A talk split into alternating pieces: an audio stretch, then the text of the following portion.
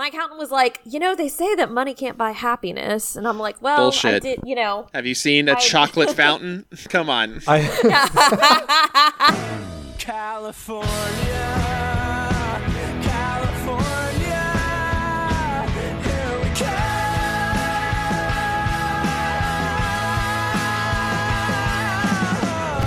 Keeping Up with the Cohens, an OC rewatch podcast. Hello and welcome back to the OC bitch. It's keeping up with the Cohens, episode two, season four. Guys, we're on a roll. This is the second week in a row we've done this. It feels like riding a bike. Am I right or wrong? Dylan Irwin. You're so right. This is the best bike. And I like to think of you and Chelsea as my training wheels on this mm-hmm. bike that we call the show. Um, although I'm, I'm willing to bet that Chelsea is doing better than both you or I right now. Because she's Yeah. pregnant. Yes. I just want to feel that life in my own Yeah. body and also be in Mexico. That's uh that's Chelsea Trinidad. She's also here. She's also pregnant. There are technically three of three of her on the podcast right now. uh also coming to us from Mexico. We're getting the full bingo card of Chelsea right now. Pregnancy, twins, Mexico.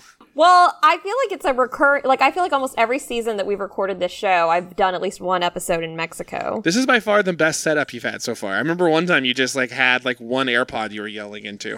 Yeah, yeah. There was one time I was literally in a closet. That was kind of hard. This is thanks But to your no. Patreon dollars that Chelsea has Yeah. better equipment. That's right. Thank you. Patreon.com slash the queen of RSV. God, that was the worst week of my life. That was terrible. It was great for Dylan and I. Great content. Yeah. I haven't had uh, COVID yet. Knock on wood. Are you but, sure? I mean, RSV. No, I am 100% not sure. Statistics. I mean, no, I'm just saying, like, okay, whenever COVID was first breaking, so like you think about 2020, like Feb or like January, February, I was in, I spent weeks in Dallas, Atlanta, Vegas, New York City, Denver, and Phoenix. So I was in every single hotspot at fucking Wow. trade shows where I was shaking people's hands and talking to, you know, a hundred people a day. And you have to put your mouth on balloons, right? That was before she had the balloon business No. though. Oh, It oh. was. Yeah, lots happened in this in these two years, Dylan. Catch up. Wow. Anyway, that's thanks for coming to COVID Corner, guys. I'm glad that we could all uh, relate. Should we get into these episodes? We've got two more episodes of the OC to discuss today. Um, two more episodes of season four, my favorite season. These were such good episodes. I now Dylan, I'm so. understand. I was just thinking about. I think the. Th- I think the reason that I'm so excited that you're here and you get to be a part of this, which I know, right? I can't believe I'm even saying that. Um, is just because I'm. I think I'm jealous of you. I think I'm jealous that you get to watch OC content that you've never seen before. Dude. It's it's a whole new world, and It's- like yeah. So episode episode four, from what Chelsea has told me in our secret side podcast that we only release on Patreon. Um, episode four is really the tone of this season. See, episode four was the turning point. That's when like like Gidget's gone, and this is the rest of the season now. Is basically what you saw in episode four. Ooh, I'm- It's I'm like here it's for like it. a rom com now. I love it. I'm Yeah. here for it. It's it's whimsical and silly and a bit irreverent. I just I love it. Little absurd. I mean, I'm glad. I'm glad. it's so Cool. funny. I, Get I fucked, will say I am glad that they took three full episodes to kind of resolve the Marissa stuff. Um, obviously she was a main character, really important to all the people. I hate if it was just like one episode and then everyone forgot about her. That'd be kind of awkward. But at the same time, like it's TV and it's escapism, so we don't want to like be sad for an entire season. I'm not sure if I'm glad that it took them three episodes because there's only 16, but I also feel like I would have complained had they done that. Had they would have just been like, "She's dead," and we got over it, and now we're moving on to rom com town after like 30 minutes into episode one. Um, the what I'm saying is season four should have been 30 episodes. Yeah, it should have Yeah. been like the, the tw- 26 to 30 episodes, you know, back Yeah. back when we had longer attention spans as a race and uh, or as a species, I guess. Wow. See, don't forget season Um, one was 26 episodes, right? Yeah. 25, 26. yeah. Twenty seven, yeah. That's fucking 27? Yeah, because they had a summer. No, it was 27 because they had a summer season and then they had a regular year season. Wow. I kind of remember. Yeah, the summer season finale cliffhanger was Marissa overdosing in Tijuana That's Mhm, that's so that like, was a full eight. that's like more episodes than a season of 24, because there's only 24 hours in a day, Dylan. allegedly. Um, You see how that works? yeah. If well, uh, Dylan's, I'm sure, is on Eloise time. Who knows how many hours are in his? Day? I day? just don't want to be like bound by clocks. I want to tell everyone that I asked Ryan how he liked the first episode after he edited it, and his answer was, "For the love of God, Dylan, get some sleep." And so I want to tell all of you that I skipped going to the gym this No, no, morning no, so I would no. be rested. First of all, this might be edited out because it's not important. But like, I your message only just now made sense when you said that because you said, "What did you think of Pod?" And I was like, Dylan, that doesn't make sense. And I was telling you to get sleep because your message made no sense. But now I'm understanding Oh. you were asking me what I thought of the podcast episode that I edited. Well, I slept for like seven hours for no reason then. See, I didn't understand that text either. I saw POD and I was like, oh, like Boom, here comes the boom. into Youth of the Nation, grade. right? We didn't use the POD Yeah, drop in the last are, episode. are. Oh my gosh. What did POD stand for again? It was something Payable right? on death. Yeah. It's like about Yeah. Christ dying for your sins, you know? Mm. Let's get POD on the show. I want to do. I want to do. I want to do a POD cast. That's the next podcast. It's the POD cast, and we go through every single POD song in alphabetical order and analyze the lyrics. Chelsea, are you on board? I'm on board. All I mean, Christian metal had quite a moment. It was exactly when we were in seventh and eighth grade, and it consisted of POD and Creed, and that's it. And Switchfoot, I, I would just say there was a moment where Christian music was a little bit mainstream. oh, like Underoath. Or uh, Relient K kind of had a mo- moment. I think it's adorable that you think Relient K is metal. There was like a week in 2004 where Relient K was my favorite band. They're on tour, Sadie dude. Hawkins dance in my khaki pants. That's one of my five There's favorite better. songs. Five Did you greatest all- songs ever made. Sadie Did you all know that one of the episodes of the hit podcast Keeping Up with the Cohens is actually named after a Relient K song? Which one is it? I think the it's Sadie Harper dance. That's Sadie the Harper Sadie dance. Harper.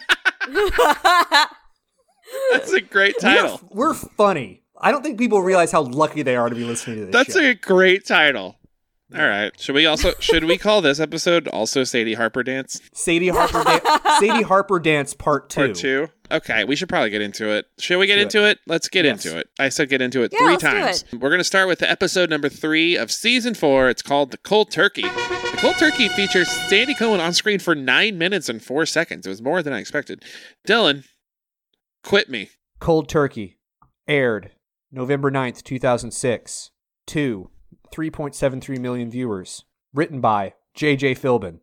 Whenever I see this phrase, it always reminds me of that old Mitch Hedberg joke, how do you quit cold turkey? I love Mitch Hedberg, but I don't remember that particular You joke. don't? No, I remember the one about uh, if uh, carrots got you drunk, rabbits would be fucked. And I remember the one about chicken thumbs. There'll be a bonus podcast where we just We just reca- we just recite off the top of our head Mitch Hedberg Yeah, jokes. very poorly if you recite that. Yeah, yeah. This is great content. Dylan, come back. Oh. Who's recapping this? Chelsea? I don't is. know. I am. Okay, um, yeah. So Dylan, do you want to say who? Did you already say who like wrote it? JJ stuff? Philbin, I was here for. Oh, I'm sorry. All right, let's talk. Let's talk about the cold turkey. So there's big tension between Julie and the Cohens, which I thought was kind of weird that this was the thing that they they were like, "This is the hill we're gonna die on." Like considering Julie's accused Ryan of shooting Trey, and Yeah. Julie was also she sent. She sent it. We talked about this last week. We he, she sent him on a murder mission, which is as bad, I think. So well. you know, if I there's mean, a third strike we could dig up somewhere. yeah, there is. She um was in on a scam on Kirsten also. That's pretty bad. Yeah. Yeah. Guys, I don't think Julie's a good person. Three strikes and you're out, Chelsea. Come on. I mean, the deal is though, at least in this scenario, you could understand where her and Ryan's deep pain came from. Like, I think that this error in judgment was a lot more understandable than the other mm-hmm. two. You think the error in judgment of him trying to murder someone is more understandable than some of the other things that they've done that was significantly less impactful? Yeah, I think so because it came, it stemmed from a place of true pain and true consequence, whereas the Okay. others. Okay. I, I get okay, I get that. I get know. that. I think mm-hmm. I okay, yeah. I get that. I support I support you 100%, senorita. Um, I'm gonna blame this on my pregnancy brain, but like Seth and Ryan were fighting and awkward too. Do do we remember why that that happened? Because he ratted him out. Because Ryan was mad. Yeah, Okay. Ryan was mad that Seth called his parents to Mexico and tricked him into going to the fake room, the, the escape room. Fake room. oh, it's the old fake room trick. Yeah, Seth set up an escape room at a bar in Mexico and tricked Ryan. I have to ask, and maybe this is the best time for because this kind of takes place during that tense scene um, in the Cohen kitchen, which is usually a, a haven of such delight. Um, it's kind of a two part question. One, does their coffee maker not have an automatic off where you pull the coffee out and pour it and it doesn't keep dripping? Bro, it's two thousand. It was two thousand six, That's man. true. Okay, maybe not. Pre Keurig. Yeah, I uh I also Ryan pointed this out, and I'm going to ask you all again. What the hell does wash up mean? Okay? Like I thought about that so much since you brought it up. That Anna used to say it all the time, and now I can't not hear it when someone because says it's- it. gonna go wash up. it's different now because like the, the insinuation in this episode was wash up means all right go take a shower and get ready for the day whereas wash up when anna used it she's like i'm gonna go wash up before we eat our tuna salad sandwiches or something like that but like is she gonna Yeah. is she gonna go shower at the school what does wash up mean just just say what you want to say oc enough of this wash up garbage I miss the halcyon days of, of Anna and Luke. Ugh, what a time! rip No one, no, no one, no one here had kids. God, what a time to be alive. um, so this episode was largely, you know, just a wrap up. Um, I thought that compared to other Thanksgiving episodes, I actually thought it was a letdown. Like the second episode in this series that we're covering today was much better than this one. Don't you guys think? It was weird for a Thanksgiving episode. I feel like that was just a victim of timing of them having a shortened season that started much later, so they had to kind of force Thanksgiving into it. Mm-hmm. I did think they did a good job of working the Thanksgiving plotline though, with Kirsten trying to cook, but then all these other things coming up, and like her getting taken away from the cooking, and then all the homeless people coming over, which was an insane thing. I can't believe they wrote that into the script at some point, but I thought they did a good job with the Thanksgiving backdrop. I uh I thought it was like my first note is whoa Thanksgiving episode right out of the gate because usually you have to wait for these holiday episodes. oh my God, Dylan, Dylan, What? next week. Oh my God, it's Christmas. No, that's the thing, dude. That's the thing is episode three is the Thanksgiving episode. The Christmas episode isn't until seven. That's not true. That can't be true. Wait, It could That be can't true. possibly Yeah. be true. It Don't you be dare lie to me. December fourteenth is when the Christmas episode aired, and that was the seventh episode of the fourth season according to IMDb.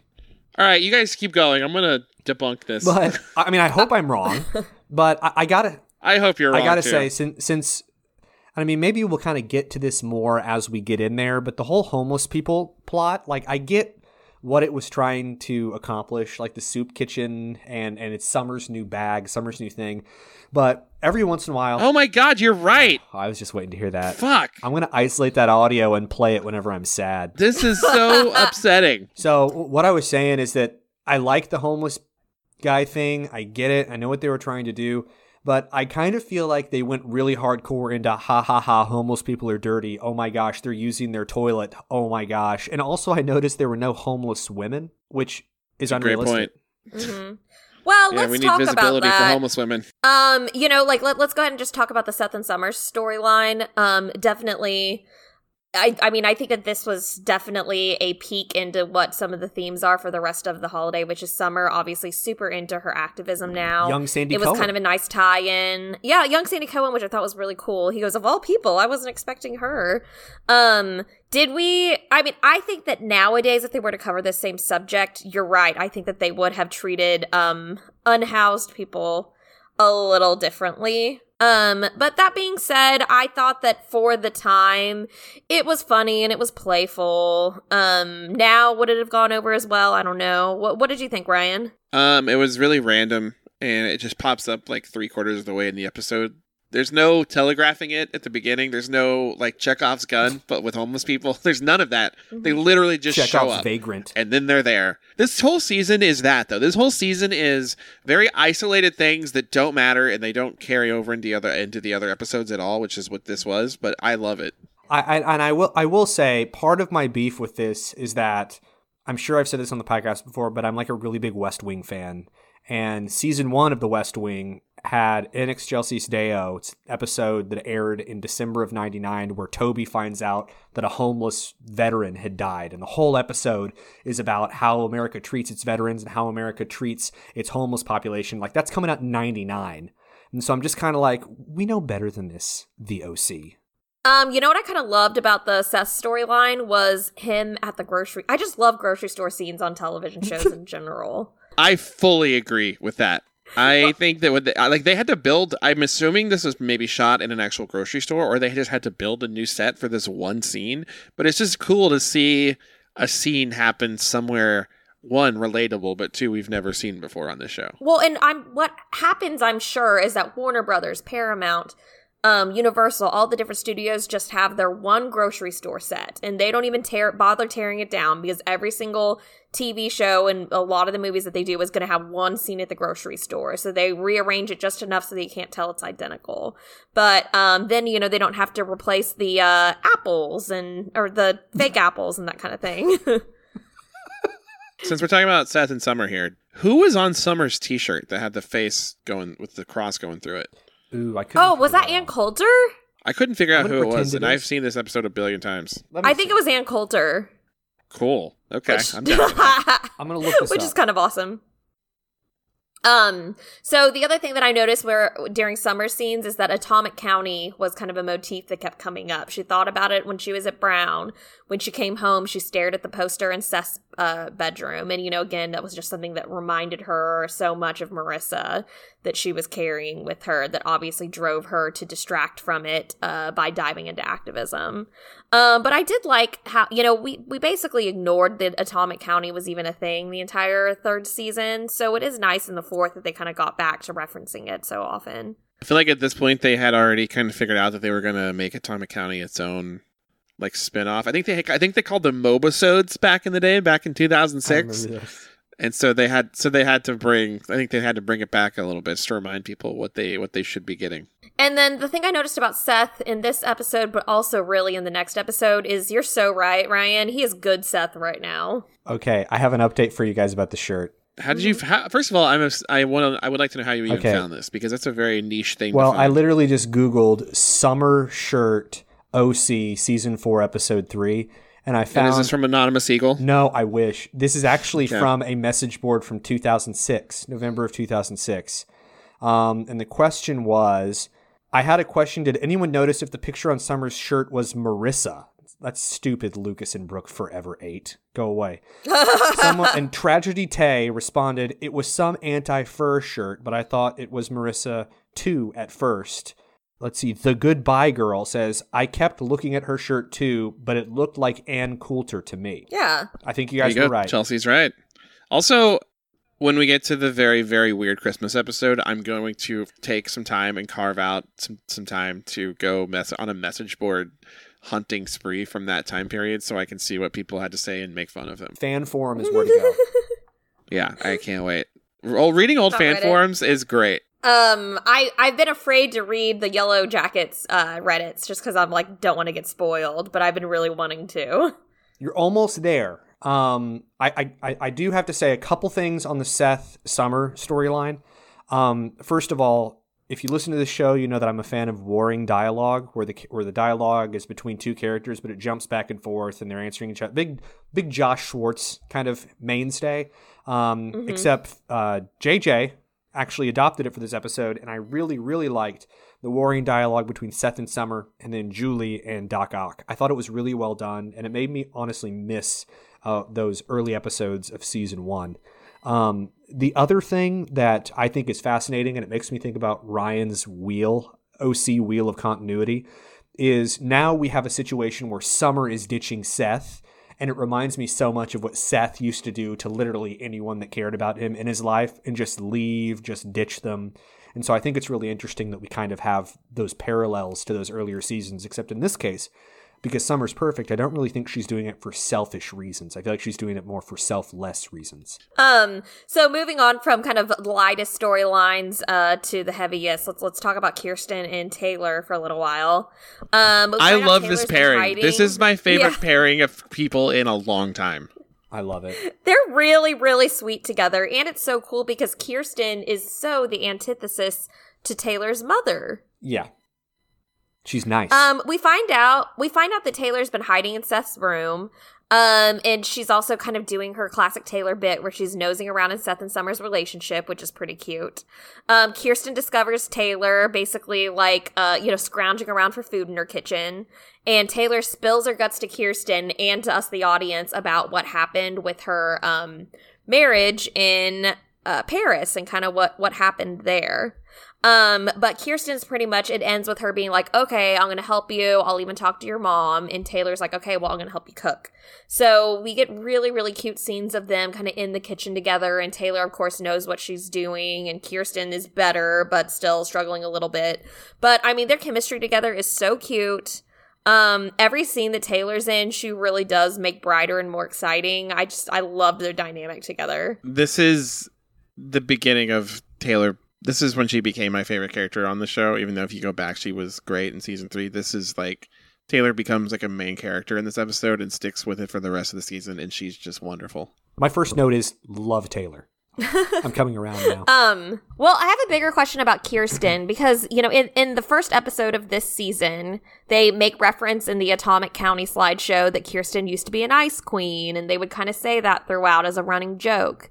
But from everything that we've observed about Kirsten is that she's actually been one of the most caring and the most like engaging and thoughtful uh resources when it comes to tender moments with Ryan and Teresa and now Taylor, but even Julie and Marissa, she really had a great relationship with.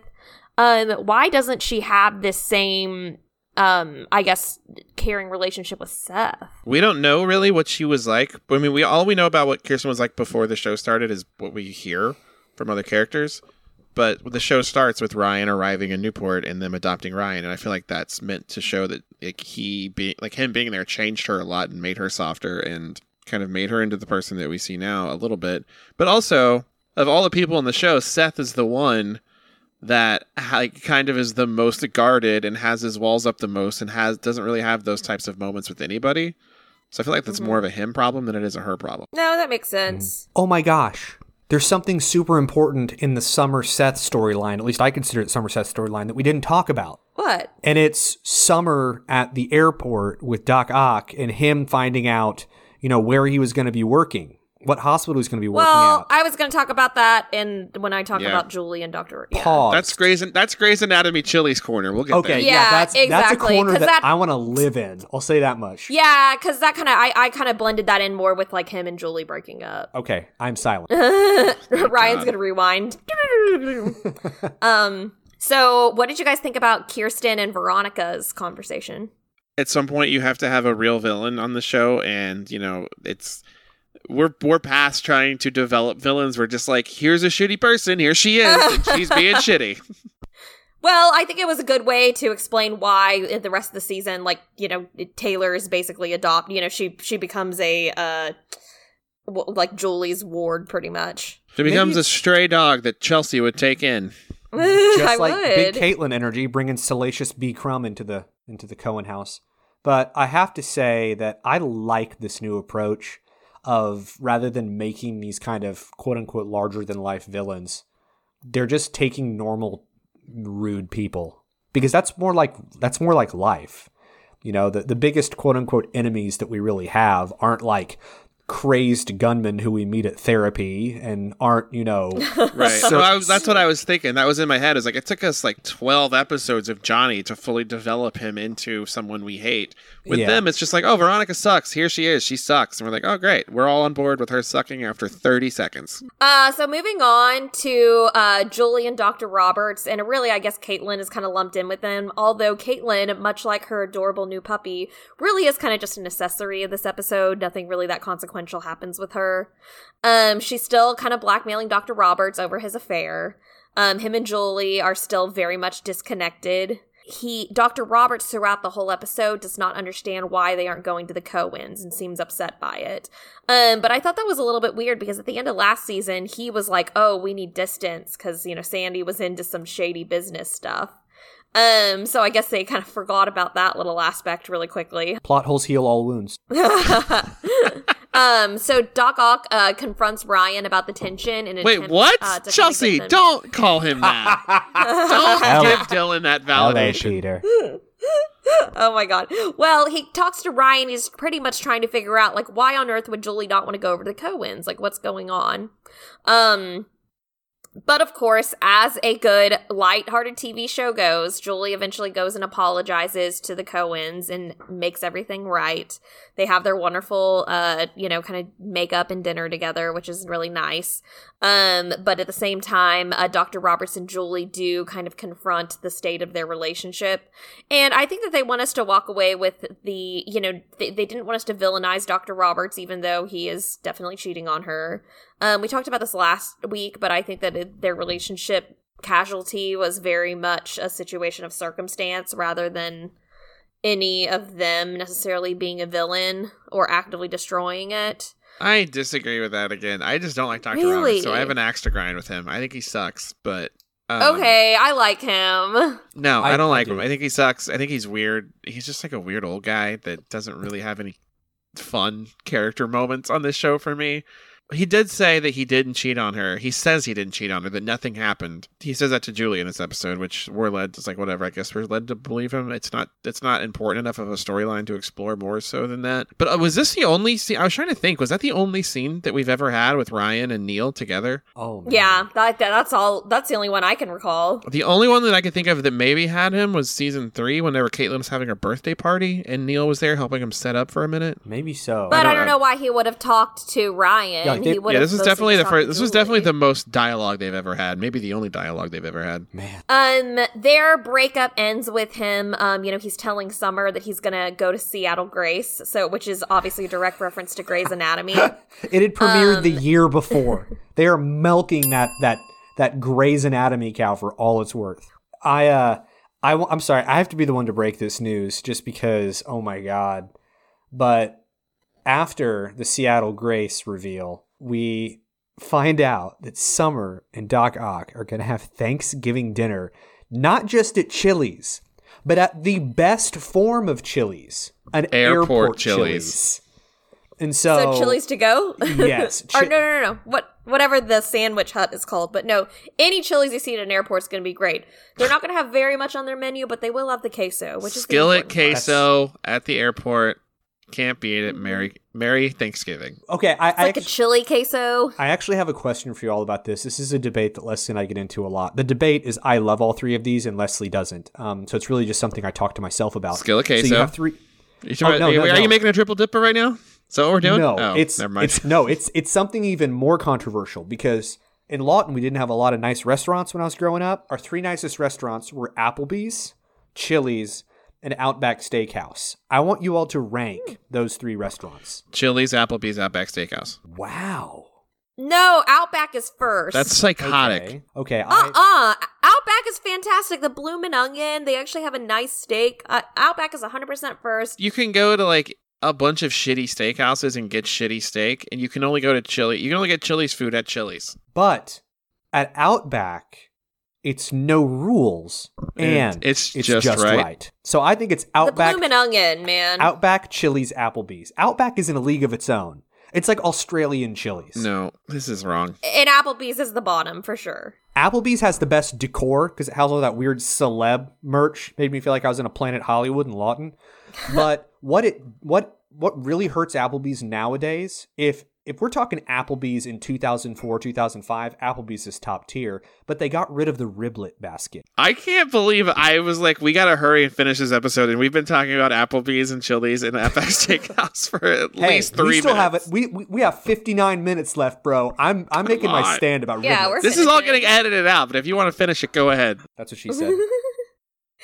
Ryan always threatens to edit our uh, tangents out, and then he never actually does. God, he's gonna do it this time now. We haven't said anything usable in at least five minutes. so I I will say, All right, moving along. yeah. There's there's only one more story left. I will say, um, in in the next episode, they do another call out to Grey's Anatomy because Caitlin goes, "Oh, is he still being bossed around by that uh little sassy lady?" And that would be uh Dr. Bailey, who's still on the show twenty Man. years later. So pretty incredible. Wait, uh, we're gonna, if we're gonna Um, leave this storyline. I just want to shout out to Julie for her delivery, but also just the line that they wrote that she threatens to put Caitlin's dog to sleep. I laughed out loud. that was really funny.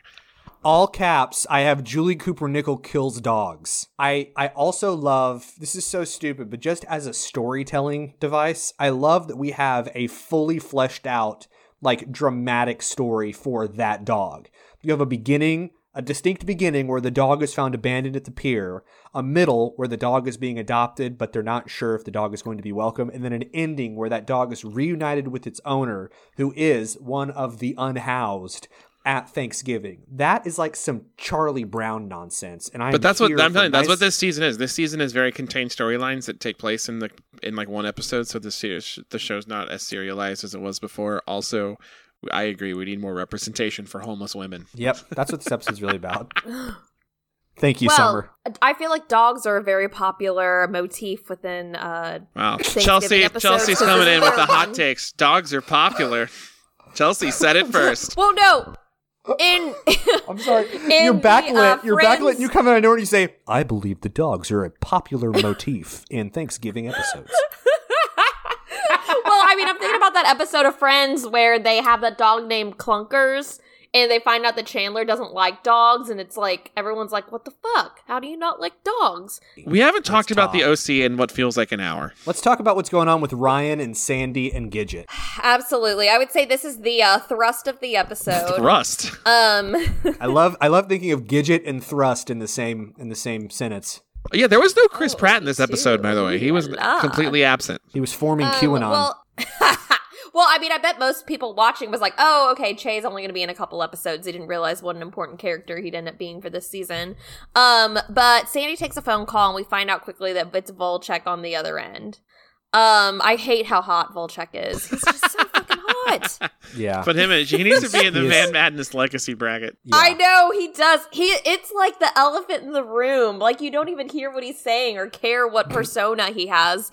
I was thinking when watching this, it's like you can tell in this that there's two sides of him. His more vulnerable human side that's more of Kevin versus his um, you know, prick side that uh hooked up with Johnny's girlfriend. Chelsea, you are literally Ryan. reciting back Marissa's dialogue from season three. This was her exact justification for like dating him. I forgot that his name. Wow. I forgot that his name was Kevin. At one point, uh, Kirsten goes, "Wait, like Volchok, Volchok," and I was like, "Wait, Mario, Mario, his- Luigi, Mario. are you brothers?" Um, so we we get a very remote. we get a very. Oh my god! We get a very remorseful Gidget in this episode. Can I just say I have not yet gotten over Gidget. Gidget still makes me happy every time I hear it or when we say it. That's our fate. That's the best thing we've done on this podcast. Um, he tells Sandy that he's, you know, he was in Mexico, he's on the run, and it's already kind of felt like he was in prison. He just wants it to be over. She said he slept on the beach last night. I feel like that was his homage to Marissa was sleeping at her house. Sleeping outside. It's like a ghost story. Um, He's also like, a homeless most- guy. Oh, all- it comes full circle. the redemption of the unhoused. It was the absolute most OC TV show moment because, of course, him and Sandy are driving together, and Ryan sees them in the car. They look so good. and then this is this is really funny. I thought this line was just ridiculous, but uh, Ryan comes to confront Sandy and be like, "Why are you helping him?" And then, um, you know, Kirsten's like, "We're only doing things in your best interest," and Ryan goes, "You know what's in my best interest? Leave me alone!" like Jesus Christ, come So- on, Ryan, what the fuck? Imagine I was watching I was watching this episode with my girlfriend last night, and she has only watched season one. She's probably not going to watch se- the rest of the series. So I was like, I feel okay with putting this on. But she went from the end of season one to watching this episode. It's it's just like, what the fuck has happened? But, but the biggest takeaway for her was like, Ryan's such a fucking asshole now. Exactly. We need to get her on the show to talk about that. There was a so there are a couple moments during this Ryan vi- the vigilante Ryan Batman stuff. Oh, but also, Um, Dylan, when you said they look so good together, sorry to interrupt that, but like when I just wanted to say, in an alternate universe, which we'll talk about in two weeks, um, instead of Melinda Clarke and Rachel Bilson having a podcast, it's Gidget. it's and Gidget Sandy. and Sandy having a podcast, and that would be Oh the, that's the only better pairing I think that could exist. Oh, that would be so. That's you know what I'm going to manifest that. Um, there were a couple of points that I just wanted to bring up about this. First of all, Ryan's sunglasses are something else. Um, I literally wrote that. I literally wrote Yeah. Ryan's a diva and wow, his sunglasses are wow. That's my note. Yeah, I they remind me of those Wild Wild West sunglasses that Burger King sold for a brief period of time when the Will Smith movie came out. So Great good song, job. underrated song. There was also a line that that Sandy gave that wasn't meant to be funny, but I lost my mind. He was talking to Kirsten about trying to find Ryan, and he said, "I've been to the bait shop, the diner." Can't find him anywhere. And it's because those are the only two places in Newport. I love it. he forgot the crab shack. Yeah, he. Uh, I, there was also an amazing shot of Sandy leaning up against the jeep, Ryan's jeep, that looked so cool. Um, no, I, Oh, I did when like when that Ryan shot. walked out of the Mermaid Inn, right? That's when he sees Sandy. Yeah, the mermaid in the motel. So we see the Mermaid Inn. We see Ryan illegally parked right in front of it, where Sandy's waiting for him, looking cool. And Ryan just leaves his car there and goes off with Sandy. And that's the old, that's like the only other thing my girlfriend pointed out. I was like, he can't park there. Yes, I, I feel like she has the same takes that I do, and I'm gonna start another podcast with her rewatching the OC starting from season one. Um, Dylan and Yeah. Macy. I so but like, I- but also, anytime Sandy was driving and it showed him driving, that fake, like usually, I feel like this show is done pretty good with driving in the car scenes. Like they show you, they're they're usually driving. But this one was so fake. Like it was such a fake green screen behind him of like fake traffic. Looked like a Seinfeld episode. I uh, That's hysterical. So the the other thing that that really kind of bothered me is I want to talk about the confrontation. I love the whole Sandy. I trust you. You know, you can you can go and do this. You can. I trust that you won't kill him. Um, so Ugh. Ryan walks in. There's so much sexual tension. I want to start an archive of their own post about Ryan ending up with Gidget. Um, but the question that I have is so Ryan just rails on him, almost kills him with a bottle. And then he walks out and the cops are there, and the cops literally do nothing or say nothing, I guess, about the fact that Gidget has a bloody nose. I understand that Sandy has some sway with the local authorities, but like, there's no way the cops would show up and they're like, the guy we were looking for is in there, but this other guy has some beef, so we're just gonna let them sit in there for a while. We're gonna stand out here and just wait for that to be over. Yeah, that's not how cops work. Well, that was a risky game that uh, Sandy was playing too. Because what if Ryan did beat him up? Then he'd have two people. In I thought about. I was like, what if Ryan had just killed him right there in that episode? He just murdered Gidget. I was like, season four would have had to have been much longer. um. So Erin Foster gets her final cameo, which I knew that uh, Ryan. I appreciate. love Erin Foster and I love the Foster sisters. One more shout out to them. Um, the only uh question I have about uh, to kind of wrap up this uh train of events is uh did you think that Ryan was satisfied by Volchok's answers? yes. I think that he, that's what the show wanted to portray was that Ryan. I think because we've already we've had the discussions like we've we've been able to watch and view things from a perspective that you know Ryan the character didn't, and we've had the discussions of like did Volchok murder her or what what was really going on there, and it made the show made it seem like Ryan in his mind thought that Volchok Gidget was after them and tried to kill her and then actively ran away on purpose. And learning that it was an accident and he ran away because he was scared was I guess somehow good enough for Ryan to start healing. Yeah, well, and he, he got the confirmation from Erin Foster that um you know he just wa- he just wanted you guys to pull over. Mhm. Um, obviously was really hurt because he loved Marissa also. Blah blah blah. It it was okay. I mean, I think probably the most healing and most resolution of this whole storyline we get is that you know that scene with Ryan and Julie at the very end that just shows they're healed. They're finally in a good place. Both of them are the two that hurt the most and they can come together and talk and remember Marissa. And I just thought that whole conversation was really sweet. Well, that was back to back with the sum- the scene that Summer and Julie had at Neil's house, which I guess is now Julie's house. Yeah. Where Summer and Julie were able to like sit down and kind of talk about it together. I really thought for some I was I've seen this episode a hundred times and I was still surprised that they actually went to Chili's because I thought for sure that Summer ended up at the Cohens for Thanksgiving, but I guess not. Um but so but Julie had that moment with Summer and then went to the Cohens and you know, in just in just a one week of episode or less than one week in the actual canon of the OC, Sandy's gone from like this was unforgivable to yeah, come on in, everything's cool now. But she had that moment with Summer, and then she had that moment with Ryan in the pool house, which was really great. Except for how awkward Sandy and Kirsten were just leering in the background from the That kitchen. was okay. That was that was some weird framing, and I almost took another. I, what you all don't know is I sent so many freaking pictures to Ryan and Chelsea of me watching the episodes, but like I almost took that picture and sent it too. Um, It was weird. Which reminds me, uh, I think Ryan and I both had this note. The strange um, subtitle of the week oh yeah, was at one point. I think Taylor.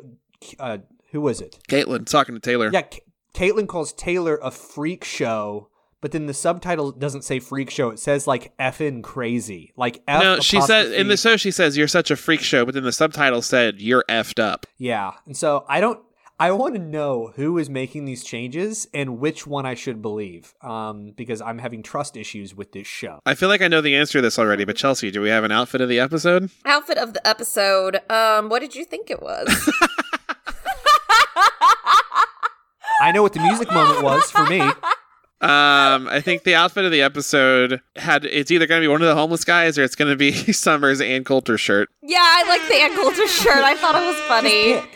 And Ryan, can I guess the music moment? Yeah, you can guess what the music moment was. I think it was pretty basic. I don't think it was anything too crazy. What do you think it was, Dylan? Was it any one of the uses of one of the songs from Thom Yorke's solo album, The Eraser? It absolutely was not. I fucking hate Wow! Tom. I don't like Thom Yorke. Wow. I don't like Radiohead. I think they're so fucking boring. wow. No, for me, I have it. Uh, the last song of the episode was "All of My Days" by Alexi Murdoch, our guy, the Orange Sky guy. Oh yeah. I feel like oh, oh yeah okay I couldn't remember if we'd already chosen that song. Orange Sky was one of the season one songs Yeah. of the episode. It was and the one I where- tried. I remember I tried. To, I tried to Instagram. I was like, "What's he been up to?" And all he had was photos of orange skies. Yeah, it was, it was the episode where Other Trey was like, "Hey, happy Thanksgiving." Oh my, it was a Thanksgiving episode. oh man, it all makes sense. Unlock. Remember how they used to make? I used to buy those like unauthorized third party books for like the Lost. They probably make it for Yellowjackets. It's like unlocking the secrets of Lost, and they wouldn't actually give you any new information. I feel like we could write that about the OC. That's that's the We next. probably That's going to be our next Patreon stretch goal. The deal is that they had to make those books for the fandoms before there were podcasts. True. Yeah. We are now the unofficial garbage paperbacks. that you buy at the Scholastic Book Fair. Yeah. I'm trying to see if I had any more notes that I didn't say. I think we covered everything. That was a great recap, Chelsea. Good job. Oh God. Now Thank it's my you. turn. Awesome. Yeah, so that's uh, that's the end of that episode, and that gets us into episode number four, the Metamorphosis, which features Sandy Cohen on screen for six minutes and twenty-two seconds. Dylan, mighty meta, mighty Metamorphin Power Rangers. I'm going to anamorph you. um, Uh, episode title. Jeez. The Metamorphosis originally aired on November 16th, 2006. I got a burp, but I'm not going to.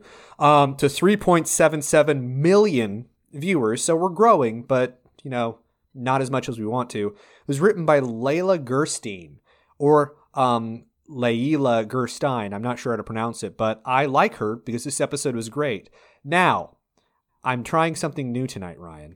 Trying something new inspired by you rather than sit down and spend an hour and a half typing word for word what I'm going to say, I'm mm-hmm. going to read two different synopses and then ask 14 questions Wow. about this episode. Wow, had to had to one up Ryan. This is, I See, believe, the third time that you've changed your recap style because you just can't. I can't do decide. any of them well. I can't decide. No, there's a nice symmetry here because Ryan asked 10 questions. I had four questions prepared for my last recap, which Ryan said was a wonderful recap, by the way. Now Dylan asked 14. Some of these questions are like really quick ones, and some of them are more discussions, so I think it evens out. But here's what's going on. Good. Okay? We've got 40 minutes. Let's go. Watch me. Summer realizes her new personality is just a way of coping with Marissa's death, and Seth continues to support her. Hmm. Ryan helps Taylor legalize. Was that a question? Uh, that was just a, that was just a hmm, interesting. Ryan Okay. helps Taylor legalize her divorce. Meanwhile, Julie and Caitlin attempt to stay out of trouble. Thanks, Wikipedia. Let's see what HBO says, shall we? I was sorry. I was just imagining Dylan be like, question number one. Hmm? Question number one. How? Um, okay, so when Summer tries to become the gossip loving girl she once was, she realizes Brown may have changed her forever. Seth continues to be supportive. Ryan empathizes with Taylor and surprisingly helps her out of a bind. Those were both not written by me, but these questions were. Okay. So right out of the gate, we get this amazing summer's stages, uh, five stages of grief. And I kind of have a two part question. Part one is why don't we have more quirky, kind of fun stuff like this in this show? It was reminiscent to me of, um, of course, this was before How I Met Your Mother, but kind of the, uh, what what did they call it? Crash cuts. Yes. Yeah, it was like the early stages of that, and something that made um, How I Met Your Mother so like iconic. Uh, I thought that was kind of a good precursor to it. Yeah, no, this is just something I feel like they hadn't tried before for some reason, but once they did try it, they sure like shit. We probably should have been doing this the whole time. hmm Part two of the question. We have five stages of grief. What? Deni- There's more. There's parts to the questions. Yeah. Fourteen questions, and some of them have parts. denial, anger, bargaining, depression, and acceptance. I want you all to She to has tell anger me. twice though. Yeah, she has anger twice. But I want you all to tell me of the OC characters, which characters best epitomize those five stages of grief. Anger for me is Seth because I'm angry at him most of the time. Okay, anger is Seth. What are the other stages? Denial. uh, denial Kirsten. is. I was well. I'm trying to relate this to me directly. Denial to me is probably Tate because as much as I want to love him, I, I want to love him, and I say that he's great, even though I know deep down he's not. He is not. He's a terrible absentee father. What about bargaining? hmm This is an easy one Um, for me. Sandy because he's Jewish, just like me. We bargain a lot. I wasn't going to say that because I'm not allowed to. What about depression? This is also an easy one for me. Uh, Johnny. Yep. And lastly, what about acceptance? I would say I think Luke, just because I don't think I realized how much I love Luke until this rewatch that I've been doing with you guys, and it's made me accept Luke even more and love him for who he is. I like that a lot. Thank you guys for taking over that question set. My pregnant brain just couldn't work that fast. I will tell you that my answers were very similar, and so I'm not even going to bore you all with that. Question Perfect. number two. This may be more of a Ryan question, but um, Chelsea, since you're about to be the mother of sons, um, you might be able to kind of dive in here too. Is it weird for a guy to ask another guy to do something out of the blue? Depends how good of friends they are. What if you Or were? are you referring I'm ref- like Seth and Che? What are you talking about? I'm referring to Sandy and Spitzy. Yeah, right? so Sandy wanted to just, you know, call Spitzy and do Oh, something and okay. it made it into a big deal. Chelsea, did you watch the episode? I totally did. I, I Chelsea, was did you watch about the heavy lifting again? I was thinking. Your recap's coming next. I was thinking that you meant more like a favor, but you meant like, oh, let's hang out. Yeah. Um, I think it is weird for guys. It shouldn't be. Girls call each other out of the blue and, you know, ask each other to brunch or lunch or whatever to try to make new friends. It's kind of nice.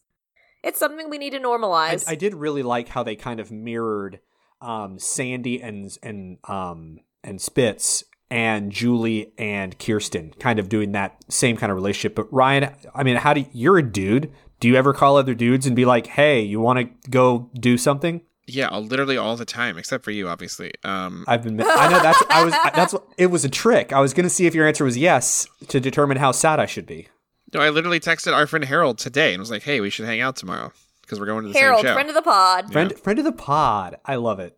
Okay, so next question: How? And I kind of know the answer to this already, but how do we feel about them kind of going all in on these Grey's Anatomy jokes? Uh, Chelsea already kind of referenced it, but there's a reference to a short, sassy lady bossing Doc Ock around at Seattle Grace. I feel like they would have landed a lot more aggressively in 2006, but how do we feel about them now? I don't feel like they've gone all in. They've made two jokes. I don't feel like that's all in. I feel like they've made two jokes and they're like, "All right, That's it." that's they're making Grey's Anatomy jokes in 50% of the season 4 episodes so far. they well, made it is a just joke." because they were they were on different networks though, so I think it is a unique situation. Yeah, they're not they're not milking the brand directly from the creature. Stop saying milk. Milk, because this was on Fox and uh Grey's is on ABC. Yes. So I think it was unique. Didn't Community on NBC do that with Cougar Town on ABC, and it, it turned into an actual crossover episode because they kept referencing each other so much? I think so. That's pretty cool. Okay, I this is actually a more legitimate question. You're going to find I have legitimate questions and illegitimate questions, much like Caleb uh, Nichol has children.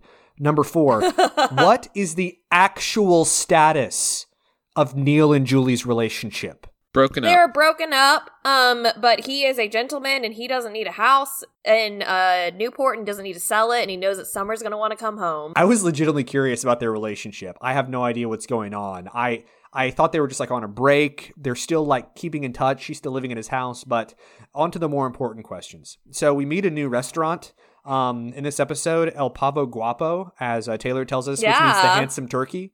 And um, I want you to rank the handsome turkey among the other Newport restaurants. So you have Why is this the second time you've had us rank restaurants today?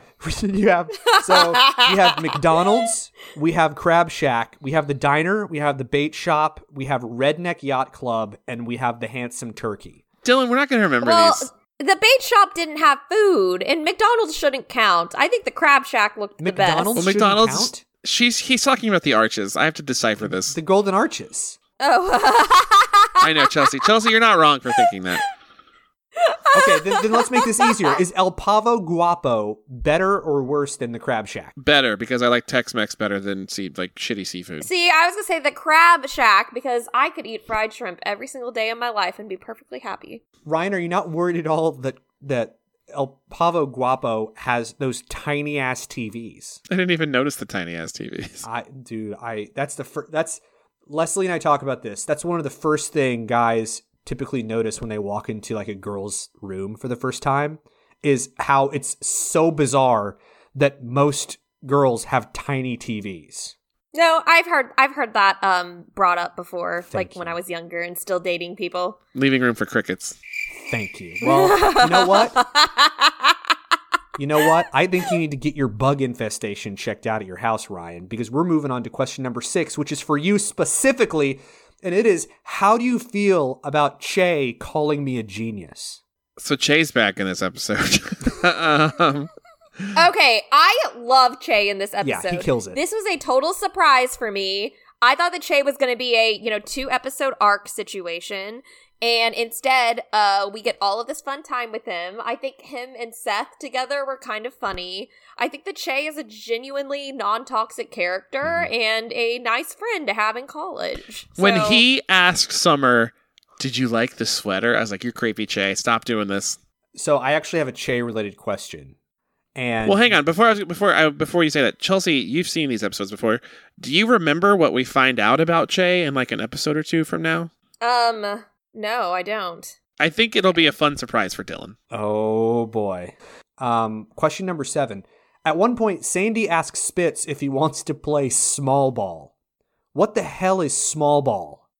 I miss that completely. I don't know what small ball is. Yeah, that a what is type small ball? of- is it like pickleball? I don't know. So he's the way he says it. It's so bizarre. He says it like, "Want to come over? Maybe uh, play some poker, shoot some pool, play some small ball." I'm trying to look at. I'm not actually ignoring you for once. I am trying to look that up. No, I don't have any idea. And especially this is long before pickleball was trending. So I yeah, no, I think it's. I literally, it. I think it's a form of like a. I'm not kidding. I'm looking at this and it looks like some sort of board game based around baseball that involves gambling. Huh. I've So- never heard of it. I'm gonna look into this though. I'll play it before we talk next week. Hey, other public defender, do you want to play a game that involves gambling? Okay, so we found out what small ball is. This is a question that I think both of you all are going to like.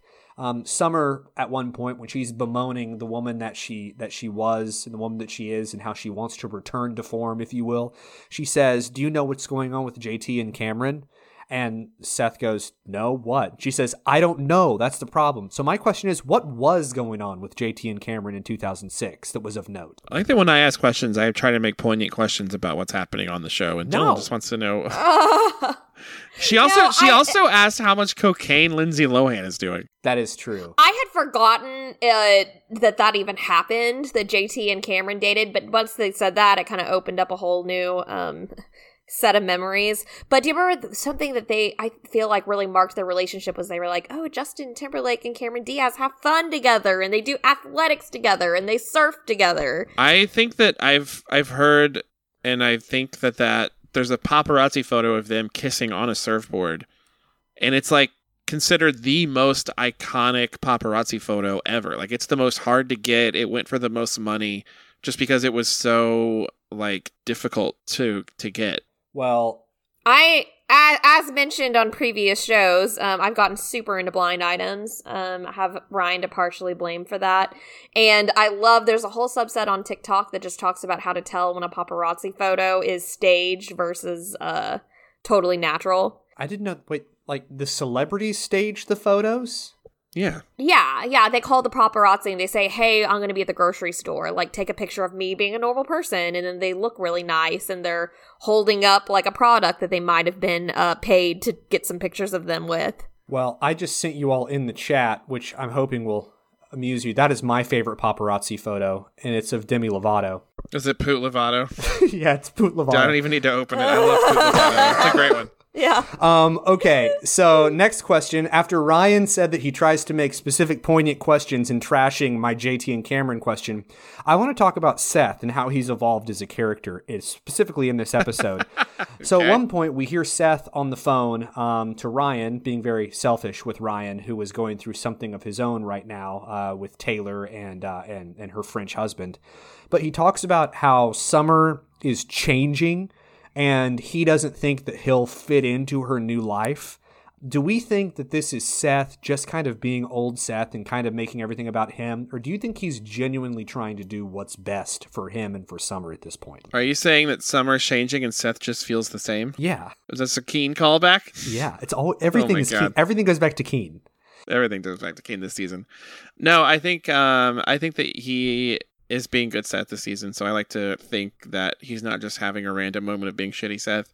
He is actually trying to do the right thing. And if he legitimately thinks that maybe he's Summer might be better off without him right now, maybe that's maybe that's real. Okay, so I have one more serious question and then three more questions that Ryan won't like. Um, okay, true or true? The music they played at the Cougar nightclub was the best music they've played in all four seasons of this show. Dylan, we just had Keaton Cage match a week ago. Yeah, but like, dude, dim, dim jeans and then that uh, uh, "Love Me or Hate Me," still an obsession. Love me or hate me. That like that song. I love that song. I don't even remember who sings it. I think some British gal. Anyway, okay, um, okay. Here's kind of a more serious question. What was the mood around as someone who didn't watch this in 2006 and I've had my opinion somewhat watered down by representations from both parties um, to this podcast. But what was the mood around the water cooler with the Ryan Taylor stuff back when this originally aired? I think that no one I didn't think that anyone thought they would actually follow through with it into like becoming a main storyline relationship, which spoiler alert, Dylan, it kind of turns into that. Um hmm but like I, I don't know i still think that it's strange but it seems i feel like as you watch this dylan you'll agree with me that he seems i don't, I don't know if it's taylor or if it's just ryan being a mature person who went through trauma and came out the other side but he seems so much different and better and happier. He seems more like ryan and lindsay when he's with her than he was with ryan and marissa Oh, R.I.P. Yeah. Sad oboe. He's sounds. balanced. He acts age appropriate. And he finally figured out his hair, which I think is my favorite. part figured out his it. trauma and his haircut. This is new Ryan. Ugh. Ryan does not have good hair until this season. I uh I, d- I do want to say that I am all in on this Ryan Taylor stuff. And like I said, I don't know how much of it is like the gaslighting that you all have spent the last like 3 seasons doing to me, but I'm all in for it. Um okay, question that kiss that they have is exciting. Yes. That was, I think that was the only time that Ryan kissed someone on the show, including Marissa, that I was kind of like, ooh, that was hot. It really was. Uh, it could have been his haircut. I don't know. Especially with But the- I mean, I was, With a French guy watching it. I feel like it's also it's one of the first times that this show since season one, like Ryan and Marissa paired up pretty quickly. Seth and Summer paired up pretty quickly, and then we had to get introduced to every new. We had to get introduced to Lindsay, introduced to the yard guy, introduced to Alex, introduced to Johnny. Like Mhm. this is the first time they've gone back and found two characters that existed already and like put them together since I think Luke and Julie maybe. yeah. yeah, that's fun. I'm here for it. I have two more questions, and they're both not deep questions, but they ask important things. Uh, 13. Did Yellowjackets or the OC do the C Mom at a nightclub plot line better? The OC 100%. I love that when Caitlin Yeah. sees Julie, she's straddling a man and upside down. It's pretty impressive. Also, Julie's joke to Kirsten about I get with men the same way you get with alcohol, like one sip and I'm upside down on the table or something. That was that was good.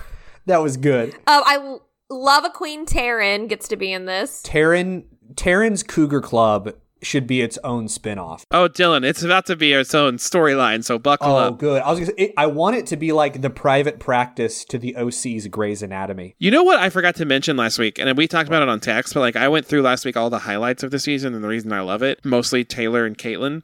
I forgot, Dylan, that we've texted about this, but we don't think we've talked about it. The bullet is going to make an appearance sometime soon in the next few weeks. Oh you my get gosh, introduced the to the bullet, I know and nothing. he kind of tie he kind of ties into that st- storyline.